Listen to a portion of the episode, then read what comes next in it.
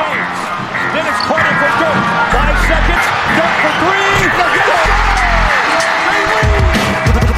A zaj, nincs egyszer a végén, ha battog a spalding Minden nap élmény, blokkok és zsákok Na gyere megmutatom, ez NBA szerelem Keleten, nyugaton, robban a zaj Nincs egyszer a végén, ha battog a spalding Minden nap élmény, blokkok és zsákok Na gyere megmutatom, ez NBA szerelem Keleten, nyugaton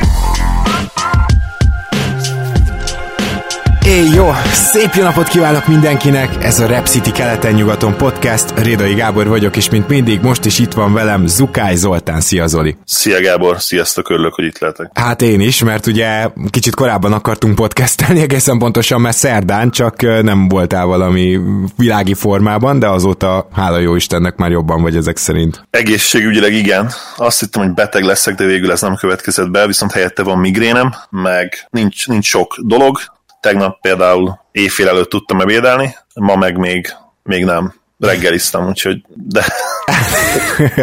korrekt, korrekt. Akkor Zolinak is felkészülési időt adva gyorsan elmondom nektek, hogy nagyon szépen köszönjük, hogy ilyen sokkal, konkrétan teltházas volt a KDM bárba az esemény, a Rep City és a Rep City keleten-nyugaton közös rendezvénye, úgyhogy nagyon fasza volt az Opening Night, tényleg köszi, hogy ennyien eljöttetek. És továbbra se felejtsétek el azt, hogy ugye ha Rep City-nél 5000 forint fölött vásároltok online, akkor egy Rep City-s tornazsák üti a markotokat ajándékba, ehhez a keleten promókódot kell beírni. A másik pedig, most így beharangozó sorozatunk utolsó részének is támogatója, a Fan Factory, ahol minden csapatnak, egyébként nem csak NBA csapatnak, hanem akár NFL, illetve amerikai sportok, szóval lehet egy blogja, és soknak van is, amelyiknek még nincs, nézd meg hát, ha te kedvenc csapatot, ha van kedved írni, mindenképpen tedd meg, ha pedig nincs, akkor olvasd a tartalmaikat, és természetesen ma folytatjuk a díjak beharangozását, hiszen az NBA díjakon majdnem túl vagyunk, ugye sikeresen kiadtuk a Coach of the Year-t, ám de ezt most bepotoljuk, illetve az összehasonlíthatatlanul fontosabb keleten-nyugaton díjak is következnek. De hát akkor Zoli, kezdjük a Coach of the Year-rel, hogyha sikerült egy kicsit összekapnod magad. Én már a múltkor rád gondoltam ezt, csak ugye balga módon kihagytuk az adásból. Nálam egyértelműen Melon az évedzője, és onnan vezetem el nyilván, hogy nálam a Nuggets megnyeri a nyugatot, mivel ahhoz, hogy Jokicnak esély legyen az MVP címre, ahhoz meg kell nyerniük. Ha már pedig megnyerik, akkor nem kérdés, hogy Melon is be fogja majd söpörni az évedző díjat, már csak azért is, hiszen ott is, ha véletlenül esetleg a Bucks még, vagy a már Sixers mondjuk veszélyes lehet, de ha a Bucks jobb mérleggel végezne, akkor nem fogják megint odaadni Budnak. Igen, ugye beszéltünk múltkor erről a választói mm, fáradtságról, úgymond, és hát ez az egyző díjnál szerintem még sokkal jobban jelen van, tehát oda nagyon durva narratíva kell, hogy kétszer egymás után legyél az év szereplője. Na, én viszont egy narratívát hoztam, és egy Homer picket. Én most szeretném jelölni Nick Nurse-t, akinek nyilván az kell, hogy harmadik helyre behozza a Raptors, de amiért gondolom, hogy megkaphatja, az nagyon furcsa módon nem is a feltétlenül ez az év. Bár nyilvánvalóan ebben az évben, ha jó a Raptors, ilyen meggyengülés után, akkor az egy nagyon jó narratíva és jogos indok. De a másik pedig az, hogy amit a playoffban megmutatott egyzőként, azt ugye nem igazán tudták díjazni, és szerintem, hogyha lesz rá alkalom, akkor akkor ezt utólag be fogják pótolni a, a szavazók. Ez meggyőződésem, és mondjuk például sokszor van az, hogyha nagy a verseny, akkor úgymond a legjobb egyzőre szavaznak, tehát kicsit ilyen életműdíjakat is kapnak néha egyzők. Popovics sokkal többször megnyerhette volna, mint ahányszor megnyerte, de például azokban az években, mikor nyert, nem száz százalék, hogy csak ő nyerhette volna meg. Ezt most csak ilyen példaként hoztam fel, és szerintem ezért lehet, hogy Nurse lesz az. Persze én is gondoltam, akár Melonra, akár Snyderre, hogyha akár a jazz, akár a Denver meg tudja nyerni nyugatot, akkor milyen egyetértek veled, ez egy döntő faktor lesz egy ilyen szavazásnál. Most megnéztem egyébként, Popovics háromszor nyerte meg az évedző díjat, 2003-ban, 2012-ben és 2014-ben, és ugye ötszörös bajnok emellett. Valóban, ahogy mondta, többször is megnyerette volna. Megmondom, hogy most nurse kapcsolatban kicsit elbizonytalanodtam. Valamiért ilyen déjà vu érzésem volt, hogy ő már megnyerte a díjat, de logikusan nem nyerhette meg, hiszen nem volt olyan sok ideje főedzői pozícióban, ugye? Hát ugye egy éve, tehát hogy egy vagy éve, tavaly, vagy vagy semmikor, igen. Tavaly pedig nem ő nyert, ugye, hanem bár, bár hozzáteszem. Igen, valószínűleg azért rémlik, mert beszélgetünk róla is, mint potenciális jelöltről. Nem rossz pick egyébként, és ezt nem azért mondom, mert mind a kettő nyilván, sőt, te ugye Die Hard fan vagy, én pedig ugye szimpatizálok a raptors de, de valóban. Viszont Egyébként lehet, hogy egy kicsit ilyen csalás is lenne ez, mert uh, nálatok azért elég komoly continuation is van, ráadásul a csapat vagy azért megtanult Kawai nélkül is játszani. Úgyhogy... Igen, ezek azok a finomságok, amiket már nem nézek ki a szavazókból. De hát uh, itt ugye... Nem, a pakliban, igen egyébként. Jó, hát akkor menjünk át a keleten-nyugaton díjakra, és rögtön belecsapunk, ugye általában az a sorrend, hogy először az egyéni díjak, aztán a csapatdíjak, most sem lesz ez másként. A Stanley kupa, Stanley Johnson, ezt nézd meg, pont nem láttad, várjál, megismétlem, várjál, várjál, menni fog, hogy is csináltam az előbb, serleg. A legnagyobb sophomore slump, vagyis a, a legnagyobb másodéves visszaesés, és vagy nagyon nehezen tudtam ide most tippet hozni, mert meglepetés lenne számomra szinte bárkitől az előző ruki osztályban, aki már tavaly is mutatott jó dolgokat, hogy most erősen visszaesne. Például egyébként JJJ-nek a preseasonje meg az első meccse alapján ő egy jelölt lehetne itt, de én ennyi alapján meg nem nagyon merem őt leírni, mert azt látjuk viszont, hogy védekezésben jó helyen van, az, hogy micsoda tehetsége van, az, hogy azért láttuk már őt jól triplát dobni, tehát, hogy most épp nem megy neki, bum. Viszont mondok egy olyan nevet, kicsit csalás, aki tavaly gyakorlatilag kikerült a jazz rotációjából, és szerintem idén a Memphisbe be fog bizonyosulni, és ha igazam lesz, az fájni fog neked, Zoli, mert egyik nagy kedvenced, ugye Grayson ellenről, hogy, hogy nem NBA játékos. Én nagyon-nagyon ezt látom most rajta. Tehát a preseasonben is, és a az első meccsen is ezt láttam, és egyáltalán nehéz lesz az, hogy ugye ott meg lesz a bizonyítási ideje, nehéz lesz az, hogy ezekkel a skillekkel érvényesüljön, mert úgy érzem, hogy nem teljesen NBA kompatibilis az emberünk. Ez fura számomra, hogy szerinted nem NBA kompatibilis, ugye a triplát jól dobja, elég jó védő. Igen, tehát erről csak egy nagyon-nagyon rövid eszmefutatást szeretnék mondani, hogy az, hogy jó védő, az abban merül ki, hogy nála ott az effort, ami nagyon érdekes, hogy például megpróbálja áttörni kitörni a zárásokat, de nagyon rosszul csinálja, és ráadásul a koncentráció is rendszeresen kihagy, tehát mondjuk a támadás második 8 másodpercében már biztos, hogy elkövet valami hibát. Direkt figyeltem preseasonbe is. Kicsit legenda az, hogy ő jó védő nem értünk egyet, de mindegy. Számomra egy nagyobb probléma az, hogy, hogy egy alattomos játékos. Ez pedig nem biztos, hogy szeretik az edzők, illetve esetleg óckodhatnak attól, hogy pályára tegyék, amikor tudják, hogy ilyen reputációja van már most. Ez szerintem fontos a faktor lehet. Illetve azzal is probléma van, hogy ha mondjuk ő nem kerül idén pályára sokat, vagy, vagy akár pályára kerül, és, és ahogy mondtad, kicsit lebőg, azt én nem nagyon tudnám sophomore slumpnak hívni, hiszen a slump az definíciója alapján, igen, definíció igen. alapján egy olyan, ami, amit viszonyítunk egy annál jobbhoz, és ő ugye az első szezonjában nem nagyon játszott, tehát ez, ez egy probléma van vele. Egyébként érdekes pik, bár nem, mondjuk nem, Slumpnak akkor se hívnám. Igen, igen, mondtam, ez egy kicsit csalás, csak hát még mindig őt tudtam így leginkább betippelni. Nekem megmondom, hogy Sexton jutott eszembe, és több oka is van ennek. Ugye volume, ugye volume scorer, az, egyik, talán legfontosabb. Nagyon nagy variancia van a játékában, tehát itt benne lehetnek akár ilyen másfél hónapos játékos, tényleges slampok, amikor ugye leül a játéka, és, és nem nagyon megy neki a dobás. Plusz érkezett mellé egy, egy olyan játékos, aki szerintem sok szempontból elég hasonló. Szükség lesz majd, szükség lesz majd arra, hogy az ő kezébe is legyen a labda.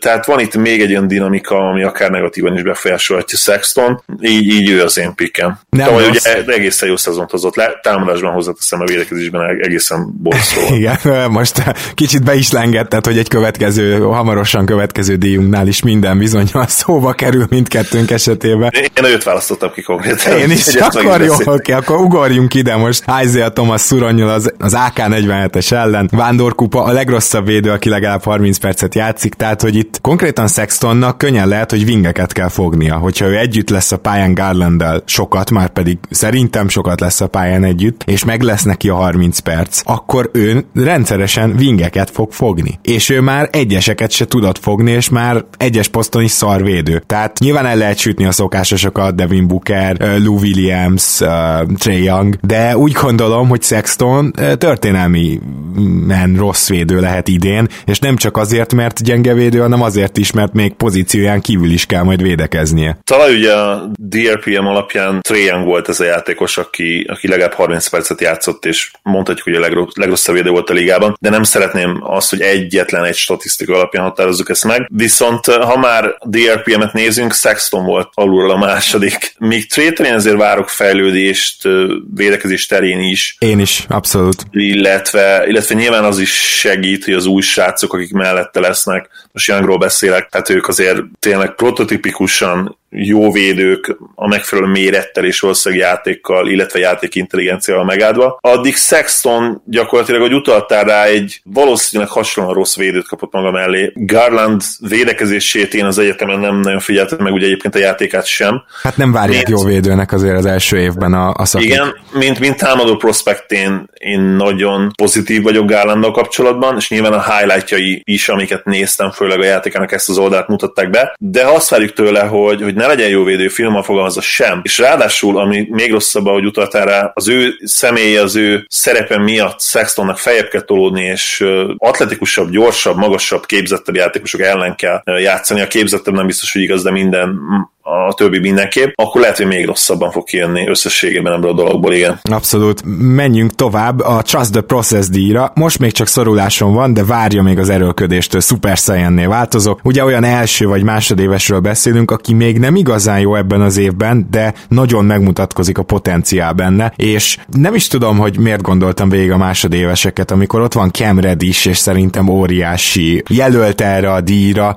mert én nem várok még tőle igazán hatékony támadó évet, de azért az látszik a mozgásán, az atletikus képességén, és egyébként a dobó mozdulatán is már most, hogy ebből a srácból ö, még nagyon jó játékos is lehet. Nagyon sokszor kell eljutnunk arra a következtetésre, hogy nagyon sokszor sűrűn kell eljutnunk arra a következtetésre, hogy mi nem véletlenül podcastunk együtt. Természetesen én is Kemredist oh, választottam erre kategóriára, és azon okokból, hogy a srácok már az egyetemi szezonja is meglehetősen felemásra sikeredett, én azt gondolom. Ugye sérülés is volt a March Madness alatt, és, és a Hawks wing állomány azért meglehetősen kompetitív, hogyha ő nem teljesít jól, pillanatok alatt a padon találja majd magát, főleg, hogy a Hawks egyébként nagyon jó lesz, tegnap szenzációsan játszottak, uh, Trey pedig nem ember. Igen. Ami a tripleket bedobott, az tényleg, hát még talán Steph-től sem látni, tehát Steph is szerintem még egy-két lépéssel azért beljebbről szokta ezeket elengedni. Young tényleg szokták mondani, hogy ez a félpás triplák, na Youngnál ezek sokszor tényleg majdnem fél perc triplek, tehát nagyon közel van hozzá. Visszatérve, és, és mindezzel együtt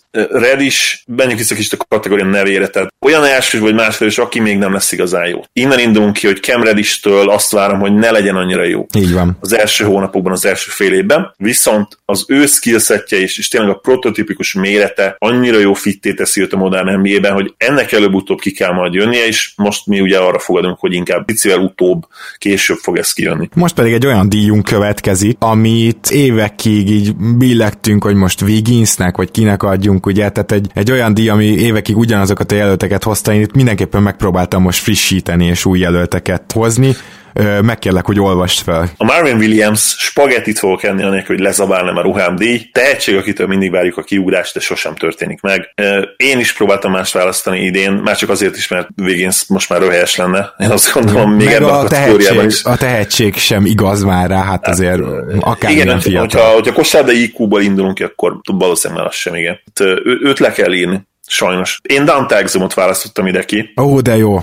Igen, az egy, egy nagyon jó pick. Egyrészt próbáltam én is nyilván új játékosokat választani. Májer Gyuri barátom nagyon kedveli Dantét, én is nagyon-nagyon kedvelem Dantét, már a draft idején is nagyon-nagyon kedveltem. Ha emlékeztek rá, ő ilyen, hát gyakorlatilag dobó hátvéd méretű, szuper irányítóként volt belengetve az NBA-be. Mint kiderült azért, azért a szervező készség nem olyan, mint egy irányítónak, tehát ő, ő azért nem egy LeBron James, nyilván semmilyen szempontból, de, de játék szervezés szempontjából sem, illetve hát valószínűleg meg sem közelíti. Ennek ellenére azért hasznos NBA játékos lett belőle, amikor éppen egészséges volt, ugye ezzel is sajnos komoly problémái voltak, és tényleg azt érzem, és itt hozzáteszem megint a sajnos szót, hogy a srác az örök ígéret, mint a példánya, és, és itt fontos tényleg kiemelni azt, hogy, hogy hosszú és eredményes NBA karrierje lehet, amikor épp egészséges lesz. Ha ő, ő az NBA-ben akar játszani, akkor ő 30 évesen is az NBA-ben fog játszani, most ugye 24, de, de azt a szintlépést, amit, amit annyian és, és olyan frekvenciával várták tőle, szerintem jó esélye soha nem fogja megtenni, nem fogja meglépni azt az ugrást, ahogy a múltkor ugye nagyon intelligensen mondtam egy adásban. Igen, viszont azt kell, hogy mondjam, hogy, hogy nincs ennyire jó pikkem, de, de tényleg az van, hogy Exumba valószínűleg azért sem jutott eszembe, mert még mindig képes vagyok reménykedni a srácban, mert amikor végre volt egy három hónapja egészségesen, annak a végére eljutottunk oda, hogy na, itt akkor egy olyan csere irányító, aki jól törbe és jól védekezik, és mondjuk azért nyilván a negyedik helyen kiválasztva nem ezt vártuk tőle, de, de olyan teljesen leírni nem tudtam, csak aztán jött mindig egy újabb sérülés. Viszont akire én teszem a voksom, és ne legyen igazam, és kedves netszurkoló barátaim, ne figyeljetek, az Turin Prince mert hogy ő neki azért volt egy olyan második éve Atlantában, ami alapján, és egyáltalán az ő atletikus képességei meg mérete alapján azt gondoltuk, hogy itt egy komoly játékos lehet, és egy komoly stíl visszamenve arra a draftra. És azóta azt hiszem, hogy nem tudom, hogy mennyire volt a körülmények áldozata Atlantában, de, de nem véletlenül, hogy feladta őt a Hawks. Egyrészt az, hogy a, a védekezése, ami az elején még ilyen calling card volt, tehát az egyik ilyen olyan dolog, amiről megismerted, hogy, hogy neki egy, egy jó védő potenciája van, az folyamatosan esett vissza. Másrészt pedig támadásban sem tudta azt a hatékonyságot hozni egyszer se azóta, és elképzelhetőnek tartom, hogy ő lesz, akiről ilyen szempontból teljesen lemondunk. A másik szintén egy olyan játékos, akit én kifejezetten kell kedvelek Lonzóból, akinek én nem vagyok benne biztos, hogy lesz tere kibontakozni New Orleansban, és bár, bár van mit fejlesztenie, és van amiben már nagyon jó, de, de lehet, hogy meg fog ragadni mindenben ezen a szinten. Most egy kicsit ugye új a jump shot, de ez nem azt jelenti, hogy feltétlenül sokkal hatékonyabb lesz. Hát lezgett a léc, de Prince-t választottam, de, de az Exum pick az szerintem is jobb.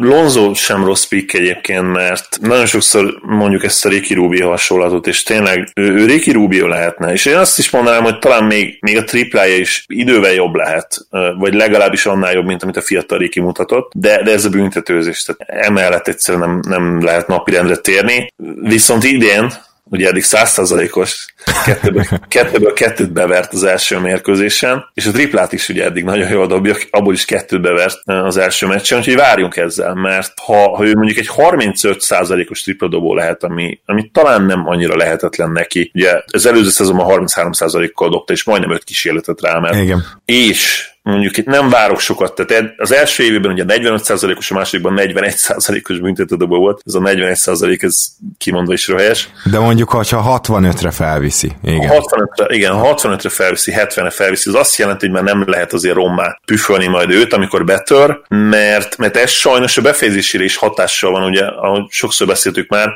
hiszen azt várja, hogy lefaltolják, próbálja elkerülni a kontaktot, és így nyilván van egy olyan faktor mindig, ami eleve megnehezíti a befejezést, ami hát az NBA-ben az egyik legnehezebb ugye a gyűrű közeli befejezés, hiszen olyan atléták, olyan hosszú wings karokkal, olyan hatalmas wingspanekkel vannak körülötted, hogy, hogy megbolondulsz, és, és egyszerűen nem fér bele az, hogy ő közben attól fél már előre, hogy neki büntetőt kell dobnia. Hát igen. Mindenesetre nagyon drukkolok mind három elhangzott névnek, hogy a díj közelébe se kerüljenek, ezt gyorsan leszögezném. És akkor nézzük a Kawhi Leonard, hogyha azt hitted ez valami esznészpajti serleget, ugye a legjobb sophomore szezon, vagy, vagy mondhatjuk azt is, hogy a ilyen kiugró sophomore szezon, mint ami tavaly volt Foxnak, elég egyértelműen vitte ugye akkor a díjat. Hát én most itt tényleg azt tudom mondani, hogy akik tavaly versenyeztek a Rookie of the Year címért ketten, Trey és Doncic, most ők fognak ezért a díjért is versenyezni. Én azért írtam be Youngot, mert egy picit jobb helyzetben van ilyen, hogy is mondjam, egyéni stadgyár szempontból, mint Doncic, de, de hát itt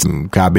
feldobok egy érmét, aztán úgy tippelem meg kettőjük közül. Nagyon meglepődnék, hogyha bárki más ebben az évben már megközelíteni őket. Nyilván én JJJ-től hosszú távon egy, egy, egy ennél sokkal magasabb szintet várok, de mint mondtam, jelenleg inkább kétségeim vannak vele kapcsolatban. A többiek meg úgy igazán szóba se kerültek. Én is így gondolom, tehát ezek a játékosok kerülhetnek egyáltalán szóba. Én természetesen Lukát választottam, eddigi karrierje minden évében fejlődött gyakorlatilag, és, és a nyári jelentéseknek plusz az első meccsnek hihetünk, ami ugye tényleg... Zseniális volt szintén, így van. Igen, Jankos hasonlóan ugye, illetve hát az igazság, hogy nekem fizikailag is jobbnak tűnnek. Luka nem, nincs annyira jó formában ránézésre, nem olyan alacsony a testzsír százaléka, mint, mint azt némelyik képből gondoltuk volna, de nyilván azok edzés közben készültek, ugye ezek az Instagram fotók, tehát abból nem feltétlenül lehetett úgy kiindulni, hogy most akkor tényleg pályán is videón olyan hatalmas különbség lesz, de, de láthatóan azért jobban néz ki, mint tavaly volt. Egy nagyon picit azért csökkent a testzsír százaléka, dolgozott a, a törzsizomzatán, és ugyanaz igaz Trey Youngra is egyébként. Nekem tegnap, talán még a tavainál is gyorsabbnak tűnt. És mindeközben pedig legalább vagy 3-4 kiló izmot felszedett a felső testére. Igen, igen, kicsit zömökebb, mindenképpen jó formában van ő is. És itt tényleg nem nagyon lehet rosszul választani, azt gondolom, hosszú távon fog az nyilván kiderülni, és, és majd azt fogja eldönteni, hogy most ez a csere kinek volt kedvező, ki nyerte meg, hogy melyik csapat tud bajnoki címet szerezni, vagy melyik csapat kerül hozzá a legközelebb, illetve ha valamelyikük egyértelműen jobb, mint a másik, akkor nyilván az is, az is egy komoly faktor lesz. De jelen pillanatban ez inkább egy olyan maraton, ahol, ahol szerintem Luka előrébb van, de még fogalmunk sincs arról, hogy majd a, a célvonalnál ki fog elsőként befutni. Visszatérő Lukára, hogy miért választottam őt, ahogy mondtam, megint úgy érzem, hogy jobb játékosként tért vissza, de nyilván még azért jó pár meccsnek el kell telnie, hogy, hogy, ez, hogy ez bebizonyosodjon. A másik pedig azért Tré védekezése. Ahogy mondtam, hogy, hogy én azért ott fejlődést várok tőle, de azt nem látom erre a szezonra legalábbis, hogy Tré támadásban sokkal jobb legyen Lukánál, tehát ott egy nagyjából ilyen hasonló szintet várok, vagy, vagy esetleg Luka egy kicsit jobb lehet, de azért védekezésben komoly különbség lesz. Tehát Doncsics a preseason alatt is egyébként kifejezetten jó védekezett, szerintem az első meccsen is, aktívabb, mint tavaly volt, jobban helyezkedik, és, és úgy tűnik nekem, hogy, hogy, hogy nagyobb kedve fog védekezés játszani, illetve nyilván az is, az is fontos, hogy ő azért prototipikusan egy, egy hátvéd, illetve egy nagyon, nagyon nagy hátvéd, vagy egy, egy prototipikus méretekkel rendelkező kis csatár, és mint ilyen már azért előnyben van ebből a szempontból. Igen, igen, igen, ez is egy teljesen jogos érvelés. Azt gondolom az is, hogy azért nagyon Trajan központú lesz az Atlanta, és Porzing, Porzingis miatt mondhatjuk, hogy talán egy fokkal kevésbé a Dallas, de ezért mondtam a coin flippet, egyébként teljesen egyetértek azzal, amit mondtál. Még annyit bocsánat, hogy nagyon, nagyon hasonló ez a, ez a duo dinamika is itt köztük, tehát Kalins egyébként pontosan olyan dolgokban segít, és most itt támadásra gondolok elsősorban Youngnak, mint, mint KP Lukának, tehát floor spacing, és, és lesz egy olyan big man, aki, aki szenzációs tripladobó, és pont emiatt is egyébként ezek, ezek a two-man játékok mind a két csapatnál elképesztő látványosok lesznek. És hatékonyak. Ne, így van, nekem, nekem a Hawks lesz az egyik kedvenc League Pass csapatom, tegnap is muszáj voltam nézni, és mindenkinek egyébként, a, aki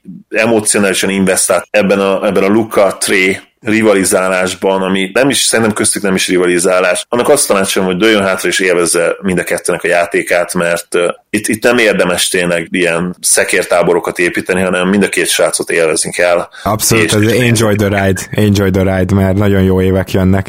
Így van. Zoli, itt az adásban szeretnék felteljeszteni egy új díjnevet, tehát a következő díjunk a Chandler Parsons annyira szar vagyok, hogy két negatív díjat is elneveztek rólam az adásba, elismerés, az NBA legrosszabb kezdőjéről van szó, hát ez már szerintem kicsit uncsi, meg nem is igazán kreatív. Mit szólnál ahhoz, hogy a Kate Bogans azért kezdek, hogy jobb legyen a pad díj lenne ennek a neve. Ez jó, ez jó, ez a név. Te találtad ki? Igen, igen, igen, most, most nem olyan régen El, sikerült. Elismerés, elismerés. Oké, okay, és uh, hát itt aztán uh, voltak jelöltek. Uh, ugye az a baj, itt a szezon elején még vannak olyan kezdők, akikről már úgy sejtjük, hogy azért nem lesznek ők végig azok, és ne, nehéz betippelni, de én annyit írtam le végül, pedig tényleg sok pozíciót át kellett gondolnom, hogy bárki is lesz a Washington kezdő hármasa, Bonga vagy Troy Brown, én szerintem az az NBA legrosszabb kezdőjátékosa lesz. Tehát én a Washington kezdő hármasára tippelek, de egyelőre, egyelőre Bonga az, szerintem azt hiszem Brown egy picit sérült, de, de lehet már játszott is, nem tudom, szerintem ő lesz végül, bármelyikük is, az lesz az NBA legrosszabb kezdőjátékosa. Én mondok még egy Brown-t, Bruce Brown-t. Ó, gondolkoztam rajta. Igen. De hozzáteszem, hogy Bruce Brown azért egy hasznos játékos. Tehát a, ha ránézel a statjaira, nyilván nem, fogod, nem fogsz hanyat vágódni, de, de ő azért hasznos dolgokat csinál a pályán. Abban nem vagyok biztos, hogy, hogy Bonga egyáltalán net pozitív lehet. Ugye az első meccsünk a, a Wizards ellen volt. Voltak végül is jó megmozdulásai, de, de összességében nagyon sokat hibázott. Mint támadásban, mint pedig, mint pedig védekezésben. Tehát ahogy például Donjicsot fogta időnként, az, az erősen kontraproduktív volt. Igen. És, és kicsit olyan volt, mintha nem nagyon olvasta volna el a, a scouting reportot. Hozzáteszem, hogy nekem egyetlen egy nyugati csapat kezdője sem jut, kezdőjátékosa sem jutott eszembe, és azért egy kicsit szerintem ez így ciki, tehát bárki, aki felmerülhetett, azt szerintem keleti csapatban játszik, és hát azért ez nem ideális. De hát hozzászoktunk már ehhez. Bár mondjuk teszem hozzá, hogyha Jay Crowder továbbra is 12 triplákat fog ráemelni, hogy abból bedobjon kettőt vagy hármat, akkor azért ő még, ő még neki mehet ennek a díjnak. Pályáztat még rá, igen.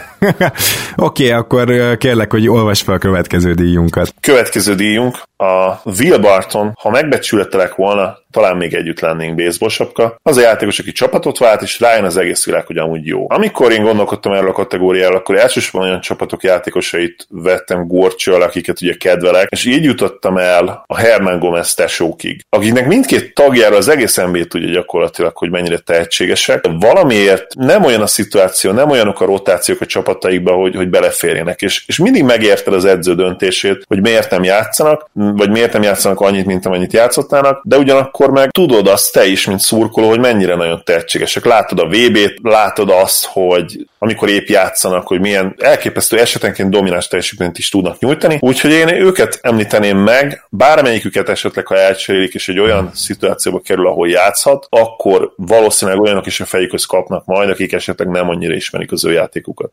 Ez bátor, mert akkor a te tippednek a megvalósulásához még az is kell, hogy még el is cseréljék őket. Igen, igen. Tehát most jelen pillanatban azért nehéz azt elképzelni, hogy a, hogy a mostani szituációkban ők, ők sok só tehetnek meg a Nuggetsnál nem érdemes szerintem nagyon sokat kockáztatni, ami, amit csinálnak, az valószínűleg működni fog, és, és ráadásul van egy nagyon fiatal tehetség, aki, hogyha egészséges, akkor játszani fog, és játszani kell, és ráadásul érkezett egy új játékos, aki Jeremy Grant személyében, aki, akinek meg tényleg végképp játszania kell. És ez mind a kettő hármas, négyes, csak úgy, mint Hernán Gomez. Tehát így van, így van. Tehát így, így gyakorlatilag ezzel el is dőlt a dolog, hogy, hogy ott neki nem, nem fognak majd olyan szituációt teremteni, amivel élni tud, de nem rossz trade én azt gondolom, és a Nuggetsnek ráadásul rengeteg kiváló trade van. Én uh, most egy olyan uh, embert akarok jelölni, akit már jelöltem volna, anélkül is, hogy láttam az első meccset, de így meg szerintem uh, még jobban megerősítette ebben, ez Javon Carter, akit ugye a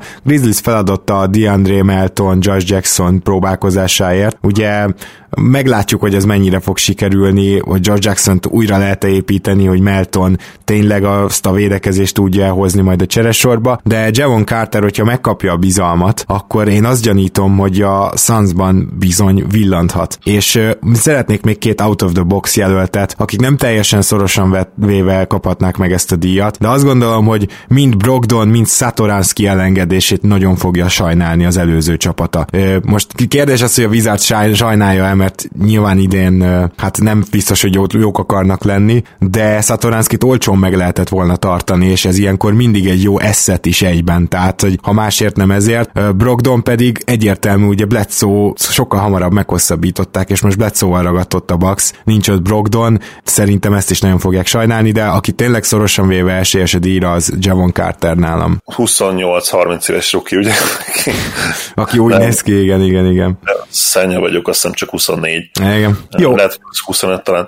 Még annyit Satoranszki, hogy egyébként borzasztó első meccs volt, de, de maximálisan adom, amit mondtál, és, és van benne logika. Chandler Parsons annyira használhatatlan vagyok, hogy Zolit és Gábort még egy poén erejéig sem tudtam megikletni, ez tényleg igaz, tehát valószínűleg ezt is le kéne cserélni, hűtőmágnes. Az a fajta, ami már kezdi végleg megadni magát, és állandóan leesik, majd amikor lehajolsz érte, még a derekad is kimegy. Szóval az NBA legrosszabb szerződése. Én azt gondolom, hogy mivel Wall idén nem fog játszani, ezért őt nem, nem lehet megfosztani most ettől a címtől, de azért két nevet csak hoztam, hogy, hogy már-már csalásnak tűnik itt volt bemondása, és mind a két név olyan, hogy kedvelem is őket, és nem is szeretném, hogy ez megtörténjen, de szeretném, ha most megemlítenénk. Az egyik Tobias Harris, a másik Jamal Murray. Hogyha egyikük sem fejlődik egy centit se, akkor én azt gondolom, hogy ez két meglehetősen rossz és szinte cserélhetetlen szerződés lesz. Nyilván nem jelölném őket a díjra, de azért nekik van esélyük, hogy most nagyon kicsesszenek a saját csapatukkal. Murrayben egyetértek mindenképpen. Tobias Harris azért hasznos lesz abban a rendszerben, és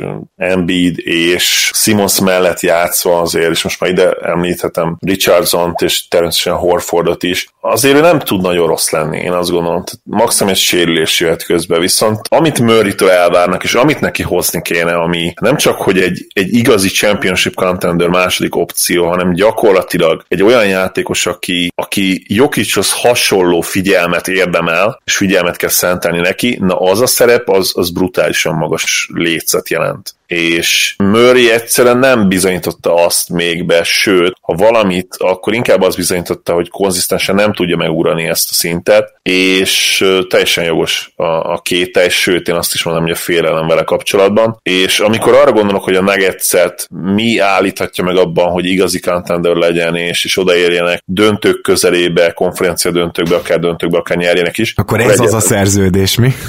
illetve Jamal Murray neve, ami, ami elsőként felugrik, igen.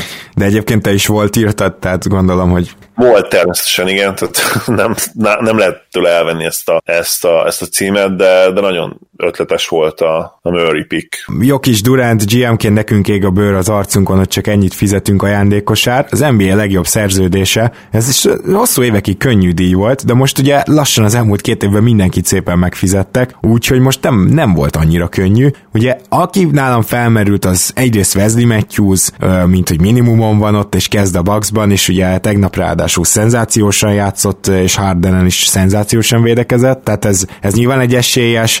Harrellnek még tart ugye ez a nem is tudom 8 milliós vagy 6 milliós szerződése, de hát ez is nyilván esélyes, illetve Draymond Green ugye abszolút egy, egy elképesztően sokat engedett mondjuk így. Tehát, hogy az egy, egy most angolul akartam mondani, de magyarul is egy nagyon jó üzlet volt, és valószínűleg az még évekig nagyon jó szerződés is lesz. Akinél viszont kikötöttem, az a tavaly szarér húgyért hosszabbító Spencer Dinwiddie. Szerintem nála jobb szerződés nem biztos, hogy lesz idén a ligában. Dinwiddie nekem is eszembe jutott, ott volt a bőlistámon, illetve természetesen Matthews is, aki ugye ahogy mondtad, kezd veterán minimum szerződéssel. Veterán minimum van, ugye? Igen, igen, igen, csak nála az már egészen magas. Igen, árérték arányban ott kell, hogy legyen, viszont én itt is, ahogy általában olyan játékosokban gondolkodtam, akiket nagyon kedvelek, és így jutottam el a, a Brahis Szabonis szerződésig, ahol még az új szerződés is ide venném, de természetesen az ideit, ami még idén lesz neki, azt mindenképpen. Hát az a ruki, úgyhogy az nem igazán játszik ebbe a részben. Jó, mindegy, ennek ellenére. a következőt, persze az új szerződésével is, ahogy mondtam, játszik. Idén szerintem ő akár egy All-Star szintű szezont is lehozhat, most azt nem mondanám, hogy feltétlenül ki fogják választani. És ha az első meccsben indulunk ki, ugye 27-14-et hozott, akkor bizony erre lehet is esély. Most azt felejtsük el, hogy egyébként Dramon meg ugyanaz a meccsen ilyen 90-50-et átlagolt.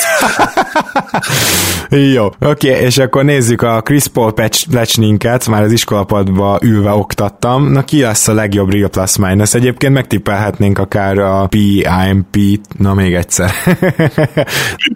Azt igen, igen, igen, igen.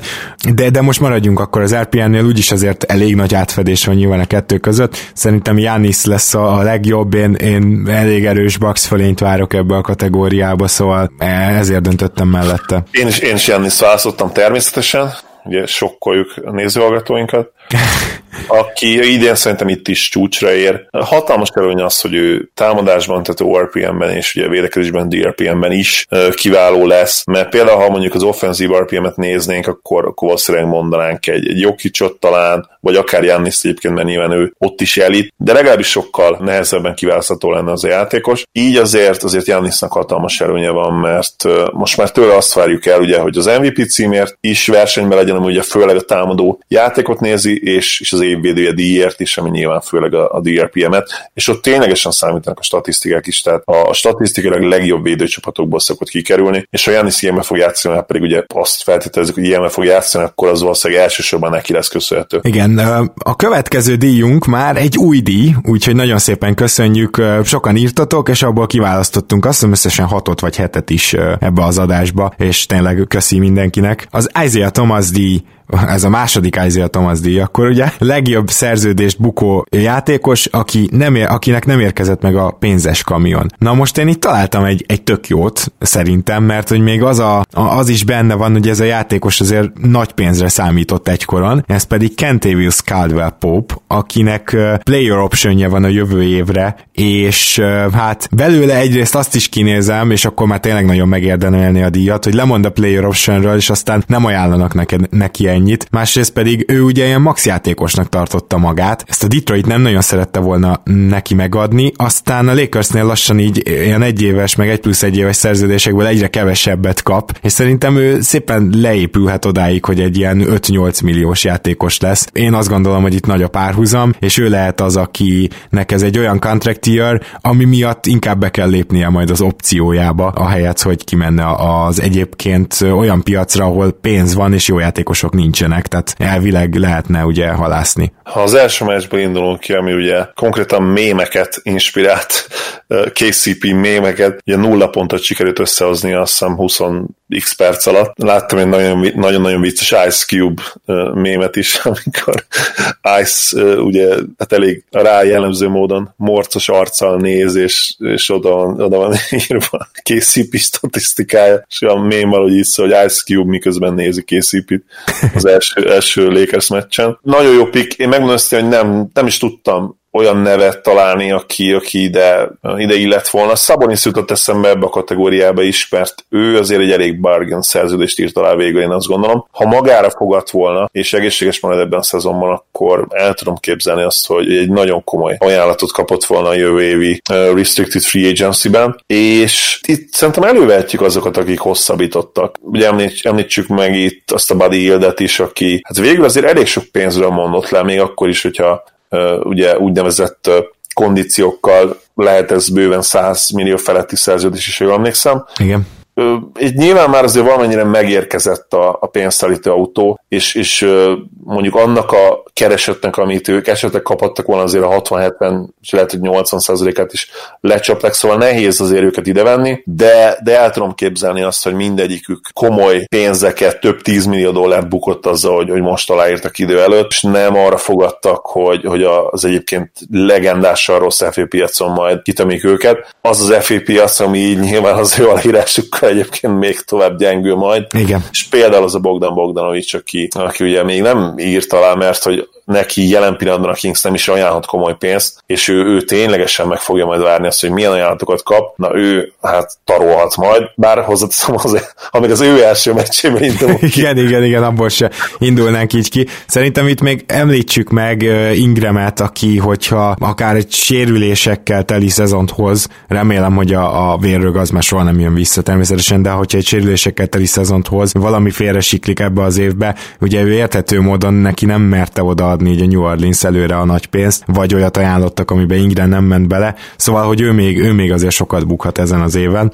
Olyan, olyan vegyes volt neki például az első meccse, mert azért az egy ilyen külön, tehát ilyen nívós játékot is játszottunk ott, amikor Ingram egyáltalán passzol, tehát a, az emberünktől nagyon-nagyon nehezen megy tovább a labda, viszont azért a középtávolizása, a betörései, azok úgy működnek, és, és rendben vannak, tehát hogy valamikor azt érzed, hogy igen, ez még mindig az a rohadt nagy tehetség, de közben közben valamikor azt érzed, hogy én nem akarok ilyen játékost a csapatomba. És közben meg védekezésbe is azt kell mondjam, hogy ugyanennyire inkonzisztens, de, de a pénzt azt megkapja akkor szerintem, hogyha, hogyha egy jó statisztikai évet lehoz, mit tudom hogy 20 pontot átlagol, akkor azért meg fogják neki adni. Menjünk tovább. A következő a Derrick Rose Phoenix díj, ahogy lemondtunk már rég róla, de feltámadt a semmiből. Két jelöltem van, igazából mind a kettőt nagyon szívesen jelölném. Az egyik az Jeff Green, aki szerintem a jazzben egy baromi hasznos játék játékos lehet egyébként. A fű alatt egész jó évet hozott tavaly már Washingtonban is, de azt gondolom, hogy őt már réges-rég ilyen minimumos játékosnak gondoljuk, miközben szerintem ott egy jó padember lesz, és a másik Jabari Parker, aki nem csak ez az első meccs, ami jól sikerült, hanem egész preseasonben azt láttam, hogy az emberünk védekezik, kapar,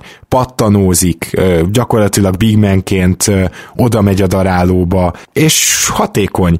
Nem erőlteti túlságosan, csak a jó tripla helyzeteket dobja rá, nem középtávolizza szét az Atlanta támadójátékát. Szóval, hogy, hogyha ezt a Javarit, akit a preseason első meccsen láttam, ezt végig fogjuk látni, akkor szerintem ő maga biztosan megnyeri ezt a díjat. Így van, Jabari szenzációsan játszott az első mérkőzésen, és ha valahol, akkor, akkor pont a Hawksban lehet egy olyan szerepe, amikor tényleg csak arra kell koncentrálni, ami, amiben jó, és legyünk őszinték, amit ő is játszani akar, mint ahogy lenyilatkozta tavaly, hogy az NBA-ben nem azért fizetik meg a játékosokat, hogy védekezzenek.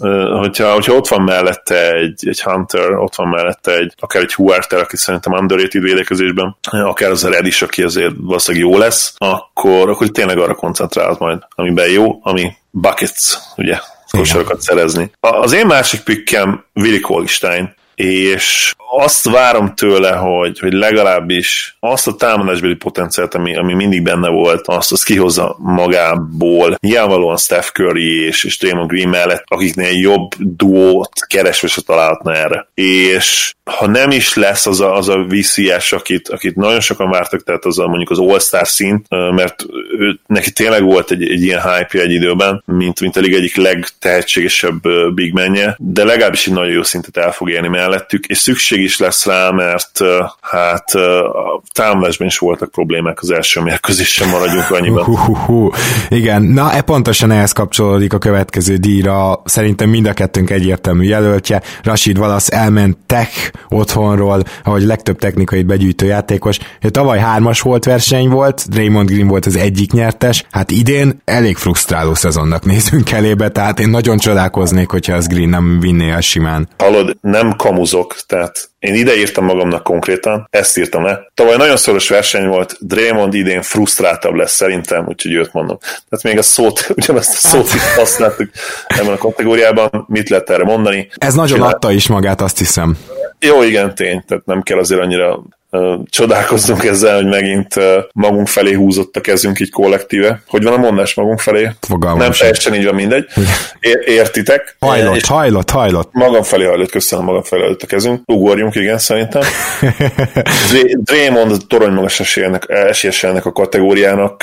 Most ha csak abból indulok ki, hogy, hogy ő, mint egyedüli elitvédő, amíg nyilván Clay vissza nem tér, és már pedig lehet, hogy ebben a szezonban nem fog visszatérni. Hát ő mennyire mennyire ideggyenge lesz, a, amikor, amikor elvárja majd a többiektől, hogy valamit csinálnak védekezésbe, és, és sajnos nem fognak tudni, mert egyszerűen nincs meg vagy a fizikai adottság, vagy a kosárikú, vagy ezeknek a kombinációi.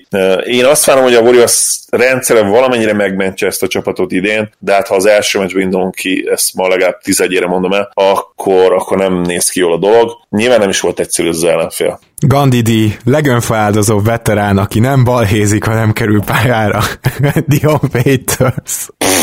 Jó, szóval viccet félretéve, szerintem Solomon Hill lesz ez a Grizzliesben. Én több játékosra gondoltam, és itt is Wesley Matthews jutott eszembe, mert el tudom azt képzelni, hogy lesz egy olyan ö, időszak, illetve azt is, hogy a, és itt nem is feltétlenül arra gondolok, hogy nem fog kezdeni, mert nyilván ő azért odaillik, hanem a, a crunch time line szerintem a Bucksnak sokszor nem lesz ott, és, és ő ezt csodálatosan fogja kezelni akkor is, hogyha így lesz. Aha, na igen, ez most megint vátortip, mert az is meg kell, hogy történjen, hogy esetleg mm, eléggé kikerüljön a rotációban, mert azért itt tényleg az, az is kell, hogy ő keveset is játszon. Tehát most az, hogy a time line nincs fenn, hát nem tudom, az, az, még, az még úgy érzem kevés ehhez. Oké, okay, fair enough, akkor mondjuk José Barriát mondok, de itt kicsit álmodozza is.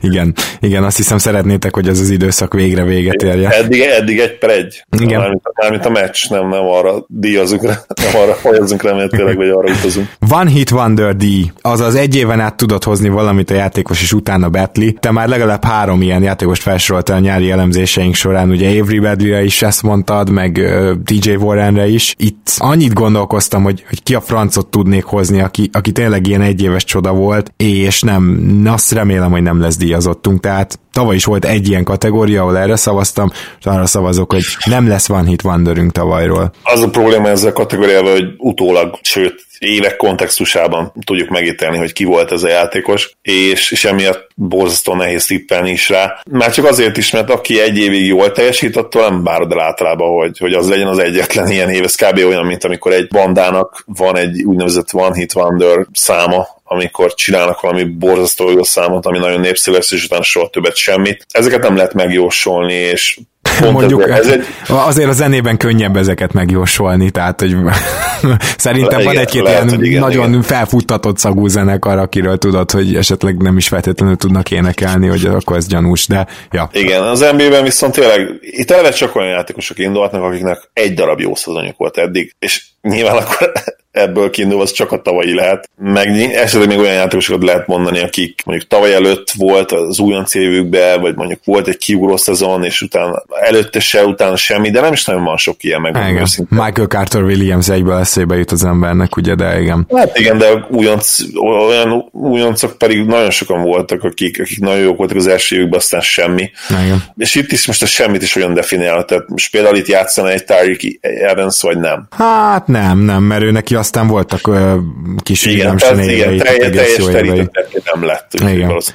Jó, ö, a, jönnek a csapatdíjak, először is a Bermuda háromszög díjjal kezdünk, tehát a, ki fogja a legkevesebb asszisztot kiosztani csapatszinten. Itt azért bőven vannak jelöltek, de én, én továbbra is a New Yorkot szeretném megjelölni, felterjeszteni. Nagyon meglepődnék, hogyha azok a játékosok ilyen hatalmas csapatjátékot tudnának játszani. A, a Netsben csak azért van bizodalmam, mert azért Atkinson csapat az, az nem lesz utolsó, és a Spurs is azért jelölt, tehát hogyha keresünk olyan csapatot, amelyik lassan is játszik, és még uh, ISO heavy is, akkor az a Spurs. Úgyhogy végül a Knicks-t jelöltem, de, de gyanítom, hogy a Spurs meg a Nets sem lehet nagyon-nagyon messze. Érdekes, hogy a modern NBA-ben azok a csapatok, amelyek ott vannak a top 5, illetve bottom 5 listáinkon, általában ezen az assist listán, listán is sok, sok, általában ezen a listán is sokszor megjelennek. A, a Knicks nyerte meg tavaly ezt a kategóriát, elég nagy fölényel is ráadásul 0,6 asszisztos idézőjeles előnyel. Archie Belletti érkezett, aki nyilván high usage játékos lesz idén, illetve csomó olyan erőcsatár, akiknek nem feltétlenül az az erőssége, hogy 4-5 asszisztot átlagoljanak, úgyhogy én is hajlok egyébként a Knicks-en, rajta gondolkodtam, természetesen a Cavs-en, illetve hát a, a Rockets-en, akiknek a rendszeréből adódik az ugye, hogy, hogy minimális számú asszisztot átlagolnak, de ott azért én várok némi változást ezzel kapcsolatban, és, és talán nem lesznek bárom ötben, mint tavaly, úgyhogy én is a Knicks-et mondom. Rolly Massimino, that escalated quickly. Emlékérem Rolliról, azt kell tudni, hogy ugye kinevezték a Netsz de a sajtótájékoztató már nem jelent meg, tehát a leghamarabb kirúgott egyző. Szerintem, ugye két jelöltem van, az egyik Scott Brooks, de nem tudom miért rúgnák ki, hogy a Washington rosszul kezd, tehát nincs mit számon kérni. Viszont Jim Boylan, én azt gondolom, hogy ő az egyik olyan típusú egyző, akit így beraknak uh, interim, tehát ilyen uh, beugró egyzőnek, aztán úgy hagyják, ezek az egyzők nagyon ritkán maradnak sokáig. Ha a Bulls rosszul kezd, uh, akkor nagy esélye van rá, úgyhogy Jim Boylan-t jelölöm. Nálam is ott volt Boylan a, a jelöltek között. Itt olyan csapatokban érdemes szerintem gondolkodni, akik, akikről hiába tudjuk, hogy rosszul fognak kezdeni, meg mindenki más tudja, a vezetőség mégis ugyan vele, hogy most akkor csinálunk valami kamu lépést, és, és azt mondjuk, hogy na, ez, ez így nem, ez így nem folytatódhat, és kirújjuk az edzőt. Ilyen csapatokat most a legrosszabbak között nem nagyon látok, ugye nyilván a Fizdale helyzete a Knicksnél azért be van betonozva még, ki van mondva azért egyértelműen, még akkor is, hogyha idén azért hoztak minőségi veteránokat, igaz, hogy mindet egy posztra, hogy nem feltétlenül kell idén még nyerniük. Mindegy, hogy más mondanak a sajtóba, szerintem ez így van egyébként ilyen, ilyen brahis tippeim vannak ide, és, és az egyik brahis tipp az, az Fogel. Uh-huh, nem rossz mivel rajtuk nagyon nagy nyomás van, és ha, ha ne adj Isten ilyen rossz mérleggel kezden a Lakers, mondjuk elveszítenek, nem tudom, négy-öt meccset Ginorban. Aha, ne, ez nagyon-nagyon tetszik, igen, akkor ez bőven benne van. Hogy azonnal felállítják őt a kispadról, és azt se tetszik, megmondom őszintén, hogy, hogy nagyon-nagyon lement már most kutyába ő. Ez eleve, hogy muszáj magas embernek kezdeni a Davis mellett, és Davis nem lehet center, még akkor se egyébként, hogyha teljesen egyértelműen az, az a poszt számára, ami, ami leginkább kímélő lenne, támadásban is és védekezésben is szerintem, de a támadásban talán nem, de védekezésben mindenképp, ugye nem kell rohangálnia, és akkor most, hogy rondot beteszik a kezdőbe, valószínűleg azért, mert Davisnek jó kapcsolata van vele, ne, ne komolytalankodjunk már. Aha, azt szétadom. Blazers féloldalas vagy, mint egy kamionsofőr barnulása, támadás és védekezés között a legnagyobb különbség helyezésben. Erről nagyon sokat beszéltünk, úgyhogy indokolni nem kell, de ugye a Portland és a Golden State szerintem nálad is, és nálam is a két egy-két hatalmas jelölt. Én bízok benne, hogy a Golden State azért ennyire nem fog szarul támadni, úgyhogy azt mondanám, hogy viszont abban is bízok, hogy nagyon rosszul fognak védekezni, úgyhogy én a Golden State-et jelöltem, de a, a Portland is egyértelmű esélyes.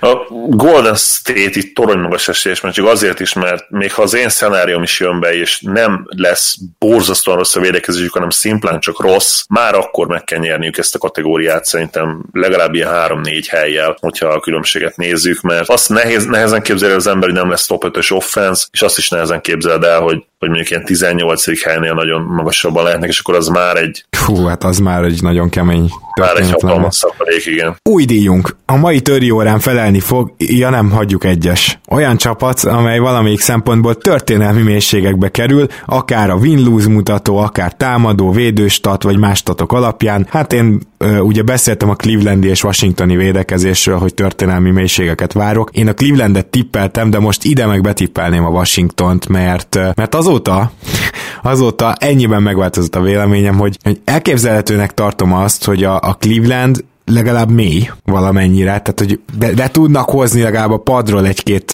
NBA játékost, a Washingtonnál még ezzel is komoly probléma lesz, úgyhogy szerintem a Washington még a Kest is alulmúlja majd, és bármelyik is nyer, az történelmi legrosszabb védekezés lesz. Itt is gondolkodtam, és én végül a Cavs csapatom mellett kötöttem ki. Ez, ez a hátvéd duó, ez nekem nagyon vonzó ebből a szempontból, és, és ráadásul K. Lavot is azért játszatni kéne, Ugye ő kijelentette, hogy nagyon szeretne maradni, szkeptikus vagyok ezzel kapcsolatban is, viszont ha el akarod cserélni, vagy, vagy úgy vagy vele, hogy akkor nézzük meg egyáltalán, hogy, hogy milyen állapotban most Kevin Love, akinek ugye nem csak sérülésé voltak, de, de ugye mentálisan sem feltétlenül volt problémamentes, pánikrohamok, nem tudjuk, hogy most abból mi lett, most gyógyszeres kezelés alatt áll éppen. Úgyhogy nem számítok sok jóra tőlük ezen, a, ezen az oldalon, a pályázon oldalán, még akkor sem, hogyha tudjuk, hogy Larry Nance ugye ilyen Ben Wallace, meg, meg Hakim Olajuwon szintű impactet fog védekezésben lerakni. Természetesen. Akkor tips szelleme kísért a következő díjunk. A csapat, ahol az egyző kedvencei, veterán játékosok indokolatlanul sokat játszanak, akár más fiatalabb játékosok kárára, és a csapat hosszú távú céljaival szembe menve. Én ezt már korábban is elmondtam, hogy nekem ez a Pelicans.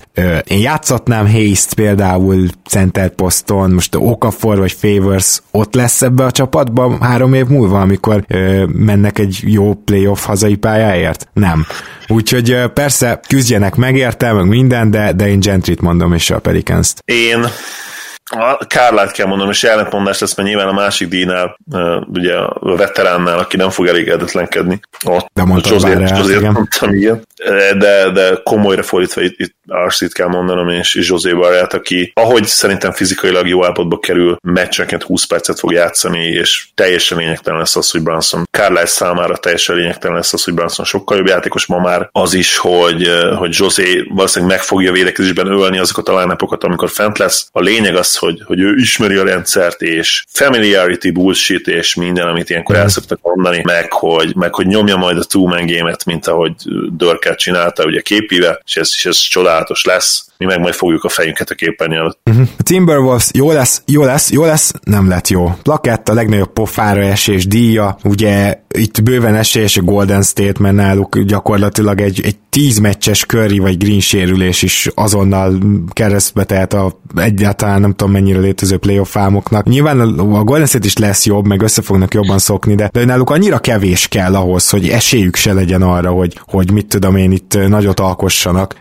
hogy, hogy nyilván esélyes erre a díjra. Az Oklahoma City, ahol a játékosok teljesen más nyilatkoznak, meg, meg Presti is más nyilatkozik, de azért nem jelölném feltétlenül őket, mert ha ők rosszak is lesznek, mindannyian tudjuk, hogy valójában ez nem zavarná őket. Tehát, hogy, hogy nem biztos, hogy az az elvárás, amit kifele kommunikálnak, az ugyanaz, és akkor ezért én a Wolves hoztam, akikről mondtam, hogy szerintem nem lesz jó szezonjuk. Amúgy az első meccsen kifejezetten jól játszottak, úgyhogy akkor rám cáfoltak, de én ettől függetlenül is úgy látom, hogy, hogy ennek a szezonnak nem az lesz a vége, hogy a Wolves a rájátszásba jut, vagy azért harcol, így hát őket jelölöm. Mm.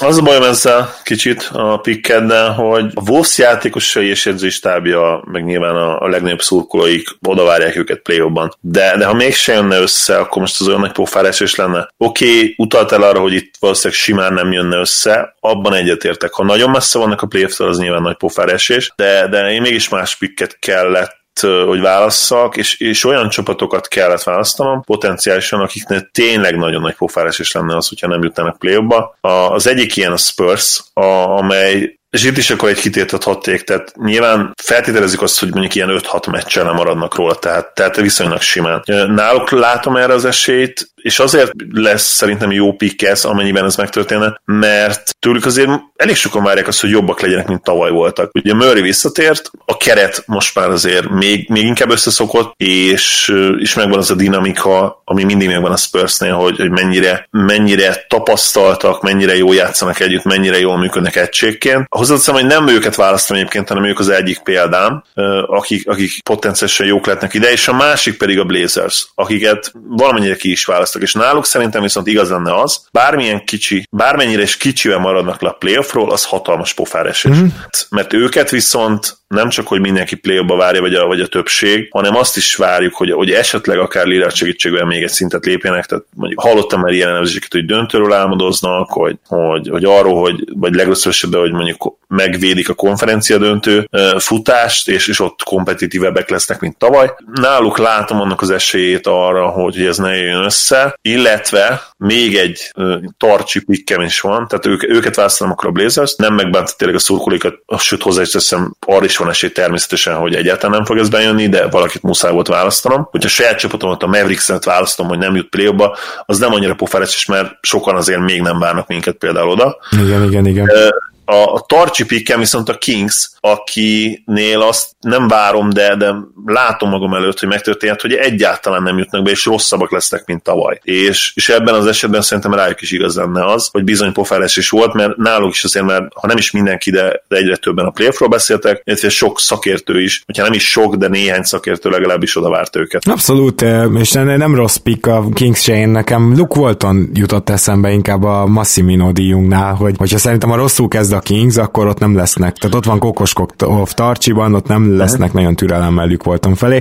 Jó, jók ezek, csak az a baj, nálam a, a Spurs és a Portland is ugye bejut playoffba, és ha már ezt mondtam, akkor, akkor inkább Nyilván, próbáltam igen. olyat választani, aki nálam is pofára esik. Hát most következzen a Bledsoe seglenyomatát tartalmazó tornapad, a legpofátlanabbul tankoló csapat. Ugye sok fiatal együttesünk van, akik nem, nem igazán fognak tankolni, nem fognak kiültetni játékosokat minden szarért. Viszont... Bulls, Bulls, Suns, Hawks. Hát igen, Memphis, de, de, de, de a Washington az mindenképpen egy ilyen tankoló csapat lehet. A másik jelölt ugye a New York, hogyha tényleg így beváltja a jegyeket, amit nyáron vásárolt a tombolán, és szépen februárban elcseréli a félkeretet, meg, meg erőcsatárokat, oszt szét a ligának, ilyen jó, jó indulatból és második és elsőkörös pikkekért, de, de mondom én a Washington, mert szerintem itt abba a pillanatban, hogy tudják, leültetik majd Bilt, és biztos vagyok benne, hogy aki csak tud, és 22 év fölött van, az ki fog ülni a Washingtonnál. Bill ből hihetetlenül érdekes energia állt az első meccs közben. Nem akarok így nagyon rébuszokban beszélni, de végig az volt az érzésem, hogy egy olyan csávot látok az arc kifejezéséből nagyon sokat mosolygott, vagy így elrögte magát félig. Egy olyan csávot látok most benne, egy olyan játékost, akinek úgy, hát úgy minden mindegy. Kimegy a meccsre és élvezi a játékot, kicsit trollkodta ugye Lukát, volt egy összecsapásuk, aztán, aztán ugye lement tényleg kutyába az ember, és brutálisan jól védekezett a, a szlovénet, de valahogy azt érzem rajta tényleg, hogy ő így, így beletörődött abba, hogy itt, itt, itt semmi nem lesz idén. És, és ez is azt mondatja velem, amellett, hogy, hogy nyilván őt ki lehet ültetni, meg lehet load menedzselni, meg mi, bármit lehet csinálni ebben a gárdában, hogy, hogy valóban a Wizards itt arra megy, hogy, hogy legyen egy nagyon jó piki a szezon végén, és, és emellett nyilván a legnagyobb eszettjét Bradley Beal-t meg akarták tartani még egy kicsit hosszabb időre, olyan korban van 26-27 éves, hogy, hogy ez belefér, és nyáron, má, nyártól ugye már cserélhetik, és lehet, hogy akkor egy, egy értékesebb csomagot kaphatnak érte, mint mondjuk most kaptak volna. Hmm, meglátjuk majd adom én is a Wizards picket, és, és én is őket választottam egyébként, mert a Hornets-en gondolkodtam még, de a Hornets bár borzasztóan pocsék lesz valószínűleg, ő, ők soha nem tankolnak, és ők idén se fognak tankolni. Viszont, viszont a Wizards fog, és talán egyébként a, a maroknyi csapat között lesz, akik ezt tényleg megteszik. A, a többiek próbálkozni fognak, csak simán rosszak lesznek, én azt várom. Én is így gondolom. Na akkor nézzük meg, hogy ki kapja a Hinki díjat. Ugye megpróbáltuk, most megpróbáljuk még kevésbé megpróbálni, hogy kevesebb megpróbáltatás legyen. Kitüntetés a csapat, amelyiket időközben szétkapnak. Én szerintem ez az Oklahoma City Thunder lesz, erről már sokat beszéltem. Nyilván azért a Hornets is esélyes valamennyire, akár a Minnesota, hogyha félre megy a szezon, de, de az OKC az ott valahol nagyon logikus, hogy nincs értelme ugyanígy befejezniük a szezont, mint ahogy elkezdik. Az Oklahoma szerintem az egyetlen igazi jelölt erre a díjra hogyha a szétkapnak szó szerinti definícióját értjük, akkor nyilván itt van arra az esély, hogy, hogy az összes minőségi veterán gyakorlatilag elcseréljék. Még egy CP free cserére is van esély. A, a Heat esetleg partner lehet, annak lenne értem, hogy a Riley az a típusú vezető, aki simán bevállalna egy ilyet, és Galó még értéket is képviselt, Adams is azt gondolom, bár nyilván ma már Steven Adams nem ér annyit, mint akár két éve, mint amit két éve ért volna, amikor aláírt ezt a viszonylag nagy szerződést, mert most már egyre többen olyan csak is kizárólag olyan centerekbe gondolkodnak, akik ugye tudnak triplázni. Adams véletlenül soha nem lesz ilyen, bár soha nem mondta, hogy soha. Az ő büntetőzése talán nem annyira reménytelen, jól még ilyen 60% feletti elképzelhető, hogy, hogy megtanul majd egy kicsit triplázni, legalább olyan szinten, mint ahogy például egy Jonas megtanult, nem kell nyilván Brook Lopeznek lenni. Hát igen, igen, igen. Egyébként bedobott egy triplát a preseasonben, csak így érdekességképpen mondom. Hoppácska. Durva, mi? Na akkor nézzük, hogy lesz-e idén keleten-nyugaton díjasunk. Mondtam, hogy a kosárlabda evolúció nem áll meg. Ezt egyébként ilyen idézőjelbe raktuk, de magunktól idézünk. a csapat, amelyik olyan játékkal áll elő, amire senki nem számított, mint a Golden State, vagy Steven Giants-el a Boston, ugye én szerintem egyértelmű, mint a Philadelphia idei védekezése lehet az, amit még soha nem láttunk. Ez a magas szerkezet, viszonylag jó védőkkel minden poszton, sőt több poszton, liga elit védőkkel, itt valami egészen történelmi is lehet. Benne van a pakliban, hogy ez keleten-nyugaton díjat ér. Én nem tudtam csapatot választani, itt nagyon sokat gondolkodtam, de akár már egy, egy szenzációs támadó csapatot sem lehet ide venni. Nyilván itt olyan, olyan gárdák jöhetnének szóba, akik a trend ellenében mennek. Nyilván itt olyan gárdák jöhetnének szóba, akik szembe mennek a trenddel. Ezt nem nagyon látom magam előtt, hogy melyik lehetne rá képes. Igen, én is ezért a védő oldalon kerestem amúgy a történetet, mert pontosan egyetértek veled. És a Sixers mondom, én nem, nem választottam csapatot, nem találtam senkit, aki, aki jó lett volna ide, de a Sixers azért lehet jó, mert ha lehet csapatnak esély, akik, akik tényleg ilyen éra idegen módon lesznek jók védekezésben, és, és annyira dominánsak lesznek, hogy mondjuk, nem tudom, 100 pont alatt tartják az ellenfelet. Tavaly volt egyáltalán olyan csapat, amik 100 pont nem, alatt Nem, tavaly azt hiszem nem mentünk, nem mentünk be száz alá. Olyannyira nem volt tavaly senki 100 pont alatt, hogy a Pacers 104,7 kapott ponttal volt a legjobb, legjobban védekező csapat csapat ebből a szempontból, hogy a kapott pontok tekintetében. Tehát már majdnem ott tartunk, hogy 105. Ha, ha bemenne akár 99-re a Sixers, az, az ebben az érában a modern NBA-ben legendás lenne. Utolsó díjunk, amit én azt javaslom, hogy ne tippeljünk meg, nem jó sérülésekre tippelni, ezt majd sajnos csak kiosztjuk, mert minden évben ki lehet. A Trailblazer Pelikan Indi, Indián temető díj, csapat, amelynek a sérülések tönkreteszik a szezonját. Mondom, annyit túl kell hozzáfűzni, hogy reméljük nem kell kiosztanunk a díjat. Így van, nagyon helyesen mondtad. Ne legyen súlyos sérülés, nyilván senkinek de az, az elkerülhetetlen, de, de ha már sérülésnek történik, ez nem fog jól hangzani, akkor történjen jelentéktelen játékossal, akit senki nem érdekel, Értitek, mit szeretnék mondani, nyilván ezt, ezt a gondolatmenetet nem lehet komolyan befejezni. Sajnos tudjuk, hogy lesznek súlyos sérülések, minden évben vannak. Reméljük, hogy nem egy sztárnak a fantasztikus évét törik ketté. Igen, igen, fogalmazunk akkor így, és talán ez, ez nem annyira rossz indulatú. Nyilván nem akarjuk azt, hogy bármilyen jelentéktelenebb játékos úgy amúgy sérülés szer- szerezzen, tehát igen de egyfelől meg fogyasztók vagyunk, szurkolók vagyunk, és sajnos ki kell mondani, hogy hogyha szórakozási szempontjából, szempontból nézzük, szórakoztatási szempontból, akkor azt szeretnénk, hogy, hogy a sztárok bizony egészségesek maradjanak, és ez azért is fair, mert akkor nyilván a bajnoki cím is úgy van eldöntve, hogy, hogy nem kell azon gondolkodnunk, hogy mi lett volna, ha. Egyébként minden évben majdnem meg kell ezt tennünk, hát ha az idei az nem ilyen lesz. Az Ukály Zoltán, nagyon szépen köszönöm, hogy itt voltál, és azt gondolom, hogy majd izgalommal figyelhetjük, hogy a keleten-nyugaton díjak hova kerülnek, minden esetre érdekes tippeket hallottam tőled, úgyhogy köszi szépen. Örülök, hogy itt lettem. Szia Gábor, sziasztok! Kedves hallgatók, nektek pedig természetesen a figyelmet köszönöm, köszönjük, meg azt is, hogyha támogatok minket patreon.com per keleten-nyugaton a ti döntésetek, ha akartok, akkor támogathattok akár egy dollárral havonta, és hamarosan jön az első nagy Patreon ajándék, ezt csak úgy mellesleg ide raknám, úgyhogy hajrá, és hamarosan jelentkezünk. Sziasztok!